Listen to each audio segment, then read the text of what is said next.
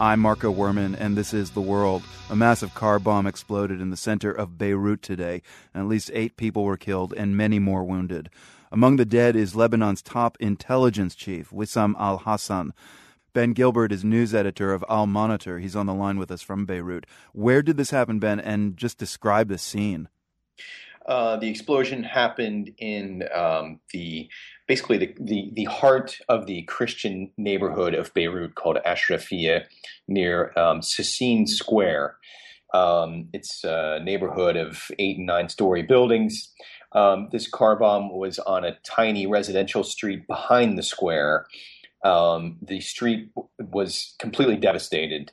It, it was a big bomb um, to assassinate one person, and um, and it really caused a lot of damage in this area. Now, you said a big bomb to assassinate one person. That person would be Wissam al Hassan, but is it certain that he was targeted and assassinated? It's it would seem like quite a uh, a stroke of of bad luck on his part and um, and terrible coincidence um, if he had uh, if this was a random bombing that just that, that was meant to scare people or send us some kind of a message um, and just happened to kill the top intelligence official in Lebanon. I think um, it's pretty clear.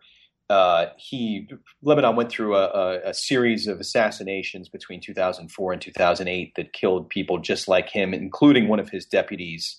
Um, again, a guy named Wissam, Wissam Eid, who was killed in January 2008.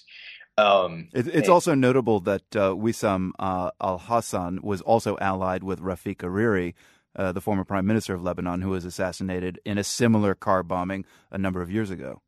Well, exactly. I mean, and this, this, he was his chief. Um, Wissam al Hassan, the, the, intelligence chief who was killed today, was his chief of protocol. His chief of security was was the former prime minister's chief chief of security, and um, he's been credited with um, having developed um, and improved the investigation techniques that led to um, the, the, indictment of four uh, Hezbollah members in that assassination of his former boss, uh, the former Prime Minister Rafiq Hariri.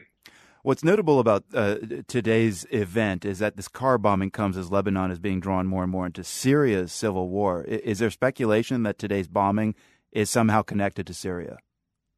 Well, I mean, Lebanon and Syria are so closely related and interconnected. Um, as you know, Marco, the uh, the Syrians were blamed um, for killing Hariri, the Sunni community um, in Lebanon, of which Wissam al Hassan is a part of, and Rafiq Hariri was the leader of.